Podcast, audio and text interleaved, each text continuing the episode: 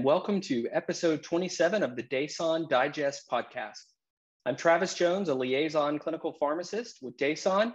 And in today's episode, I want to share a few somewhat exciting updates regarding the treatment of COVID 19. This episode is being recorded on Thursday, December 2nd, and the title of this episode is Molnupiravir, finally, an oral option for outpatients with COVID 19. Now, I know we have all spent the better part of a year and a half reading, listening to, and watching content related to COVID 19. And unfortunately, there haven't really been any exciting new updates related to the treatment of patients with COVID 19 in the recent past. But that changed earlier this week on Tuesday, November 30th, when the FDA met to review data provided by Merck and Ridgeback Biotherapeutics regarding an oral antiviral that was studied for the treatment of COVID 19. After this meeting, we learned that the FDA voted 13 to 10 in favor of awarding emergency use authorization or EUA approval for this agent for the treatment of COVID 19. And I say this is exciting news because this agent is the first oral antiviral that we can use to treat COVID 19. So, in this episode, I want to share what we currently know about this agent and how it will likely affect care. So, this new oral antiviral is called Molnupiravir, and it goes by the trade name, and I might mess this up, Lagevrio, um, spelled L-A-G-E-V-R-I-O. It was developed here in the United States at Emory University by Merck and Ridgeback Biotherapeutics, and it was approved for emergency use in the United Kingdom uh, just a, a bit ago, and documents were submitted for emergency use authorization to the FDA here in the US uh, in early October. The FDA reviewed and approved this agent for emergency use just uh, this week. So how does this new drug, molnupiravir, actually work? Well, this new antiviral is a nucleoside analog that inhibits SARS-CoV-2 replication. And just to review how SARS-CoV-2 infection occurs, the virus first enters a human cell and attaches to an ACE2 receptor. Now that its genetic code or RNA is there inside the human cell, it basically hijacks the human cell and generates more viral RNA and then reassembles itself over and over again, releasing more and more copies with the ability to affect uh, or infect other cells. So molnupiravir is actually a prodrug, but once it's taken orally, it's metabolized to its active form.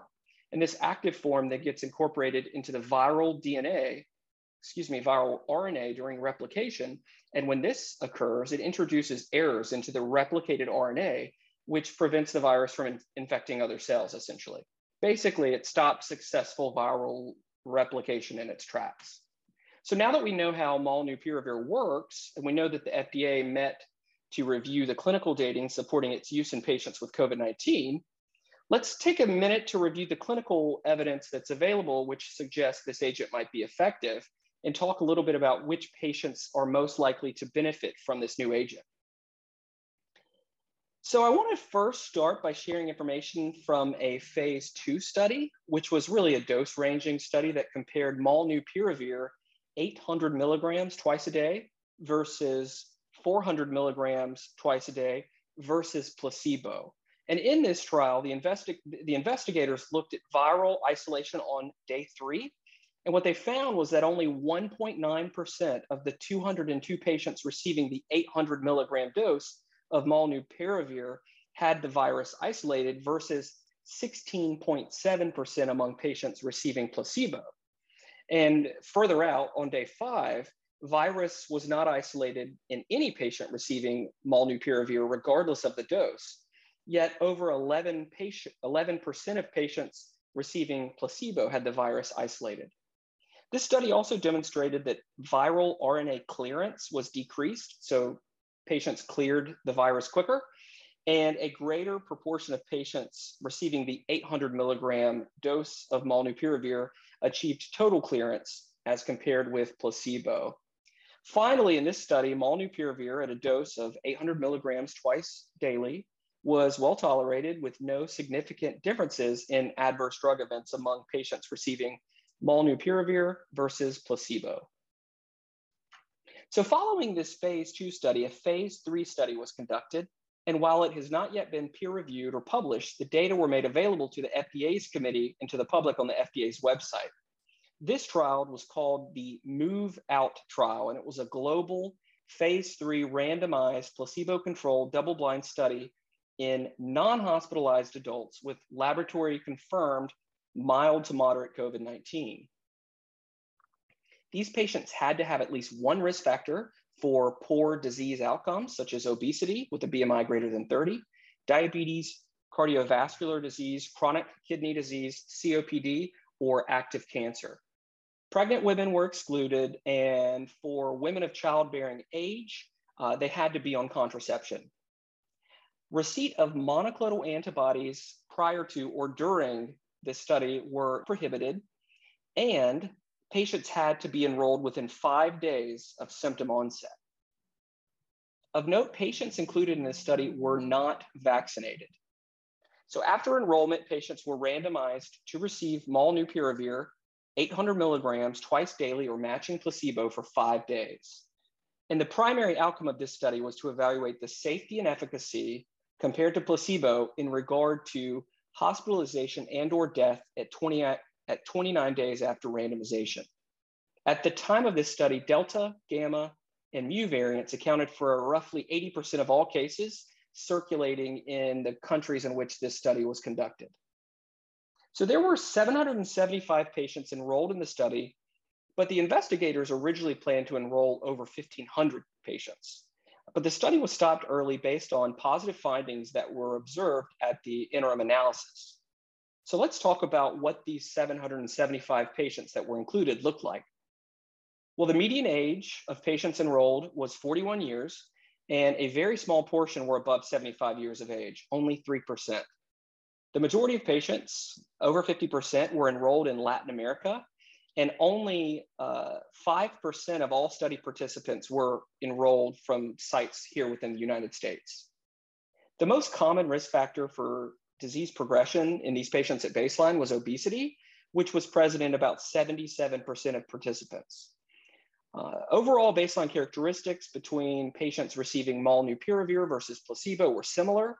And of note, roughly half of all patients that were started on molnupiravir um, had a symptom onset of less than three days. So how did the study go? Was molnupiravir effective? Well, it was.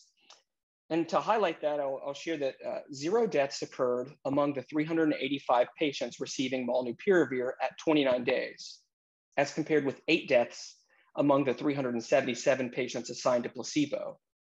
In regard to the combined outcome of hospitalization and or death, um, this outcome occurred in 7.3% of patients receiving molnupiravir versus 14.1% of patients receiving placebo. And that had a p-value of 0.0012. In other words, this agent was associated with a relative risk reduction for that combined outcome of about 52%. And the study found no differences in efficacy based on the risk factors for disease progression um, or the patient's age or their baseline COVID 19 severity, whether it was mild or moderate, or the variant that they were infected with. There's one caveat regarding efficacy, and I'll, I'll bring that up later. So, what do we make of this study and this agent? Well, to me, I think it's pretty impressive since it's an oral antiviral used in outpatients.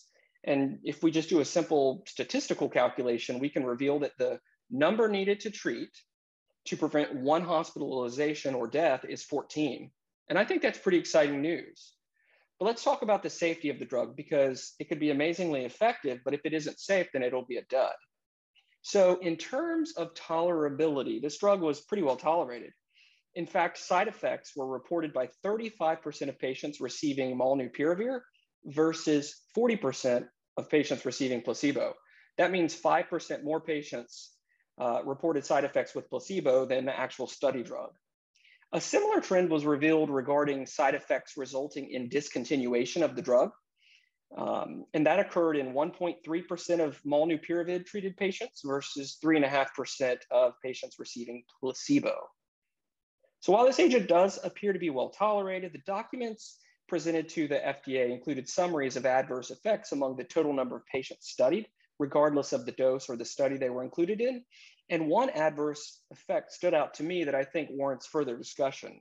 And that adverse effect was a decrease in hemoglobin levels. This event occurred in greater frequency in patients receiving molnupiravir, 4%, versus placebo, 1%. In regard to severity, limited data were really presented, but these adverse events or the drop in hemoglobin was determined to be either grade one in severity or grade two in all cases. Of note, the documents presented to the FDA also highlighted the fact that similar abnormalities in hemoglobin levels have been observed in other studies of investigational drugs in outpatient and hospitalized patients with COVID 19. So it's difficult to know what to make of this finding, but I'm hopeful that additional data will eventually be made available to help us understand this effect in greater detail. So to kind of recap, what we know about this agent is that it was effective in patients with mild to moderate COVID-19 that had at least one risk factor for disease progression. And we also know that it was pretty well tolerated. So now what I would like to do is answer some questions that I would predict to be some of the uh, major FAQs uh, regarding this agent. So first and foremost, I think one question most folks will have is how much is this agent gonna cost? Well, Merck is planned to produce about 10 million full treatment courses of molnupiravir this year and even more next year. And the estimated cost that I was able to find online for a full five day course is about $700. Of course, that is a lot of money, um, but it, if, if, you, if you were to think of uh, the amount of money it would cost to hospitalize a patient would be far greater. Another question I think folks might have is if a patient starts taking molnupiravir as an outpatient and then the patient gets admitted before the five days of treatment, should we continue it upon admission? And in general, I think the answer is yes, so long as the patient started taking it within five days of symptom onset and the patient is not experiencing any sort of adverse drug event related to molnupiravir. However, this agent should not be started in hospitalized patients because it was found to have no clinical benefit in the phase two dose ranging study, which also included hospitalized patients. In fact, the number of deaths was numerically higher for each dose of molnupiravir uh, compared uh, to placebo when studied in the hospitalized uh, patients. Another major question is whether this agent would be effective in patients that are seropositive for COVID 19. So they have positive antibodies at baseline that are not related to the current infection. And in this study, there were only four patients, two in each group, that had positive antibodies. But among these four patients, there were no differences in outcomes which suggests that molnupiravir does not provide additional benefit over natural immunity from a prior infection with SARS-CoV-2 in regard to hospitalization and or death. Another major question I think will be asked is whether or not this agent is safe to use during pregnancy. And in the documents provided to the FDA, several reports of non-clinical findings of embryo fetal toxicity and bone and cartilage formation related events were included. And while we await more information from the FDA, I think it would be prudent to avoid this agent in pregnant women, as there are other options approved for mild to moderate COVID 19 that appear to be safer. And in women of childbearing age, contraception should be used if this agent is given, as was done in this uh, clinical trial. So before closing, though, I want to talk about one potential risk of widespread use of this agent that warrants further discussion. And as I mentioned earlier, this agent works by inducing or integrating nucleotide changes in viral DNA to disrupt, it, uh, to disrupt the replication. Well, these nucleotide changes ultimately make the viral virus less fit or unviable. However, in theory, um, molnupiravir's effect on these nucleotides could result in genetic changes anywhere within the viral genome, and in certain cases, could impact viral susceptibility to other agents or to the host immune response by random chance. So if you think about it this way, use of this drug could lead to nucleotide changes in the viral spike protein and contribute to reduced susceptibility to the host antibiotic response through the vaccine or to the spike protein targeted by our current monoclonal antibodies. And an in, really an in-depth discussion on this topic is outside of the focus of this podcast episode, but I just wanted to make you all aware that the documents presented to the FDA noted it is challenging to predict the public health risk of molnupiravir treated associated spike protein changes. And as with all antimicrobials, I think ultimately judicious use of molnupiravir is critical. So now that we know a good bit about molnupiravir, I do want to mention another oral drug in the pipeline that will soon be reviewed by the FDA, and that is Pfizer's Paxlovid. Results from an interim analysis of a study conducted by Pfizer were published in a press release uh, in early November. And much like molnupiravir, Paxlovid was studied in outpatients with COVID-19 at high risk for disease progression. And the study found that Paxlovid reduced the risk of hospitalization or death by 89% as compared to placebo. In mid-November, Pfizer asked the FDA to review the data behind this agent and consider it for emergency use. And so I imagine Paxlovid will be a topic for an upcoming episode of the DASON Digest podcast. So when the data are available, we will be happy, happy to summarize and share it with you all. That being said, thank you all for tuning in to episode 27 of the DASON Digest podcast. As more information becomes available about molnupiravir, please don't hesitate to reach out to your DASON liaison pharmacist with any questions or for any resources. And as a reminder, we release new podcast episodes every other Friday. So be on the lookout for our next episode in a few weeks. Thanks again, everyone, for tuning in. And until next time, take care.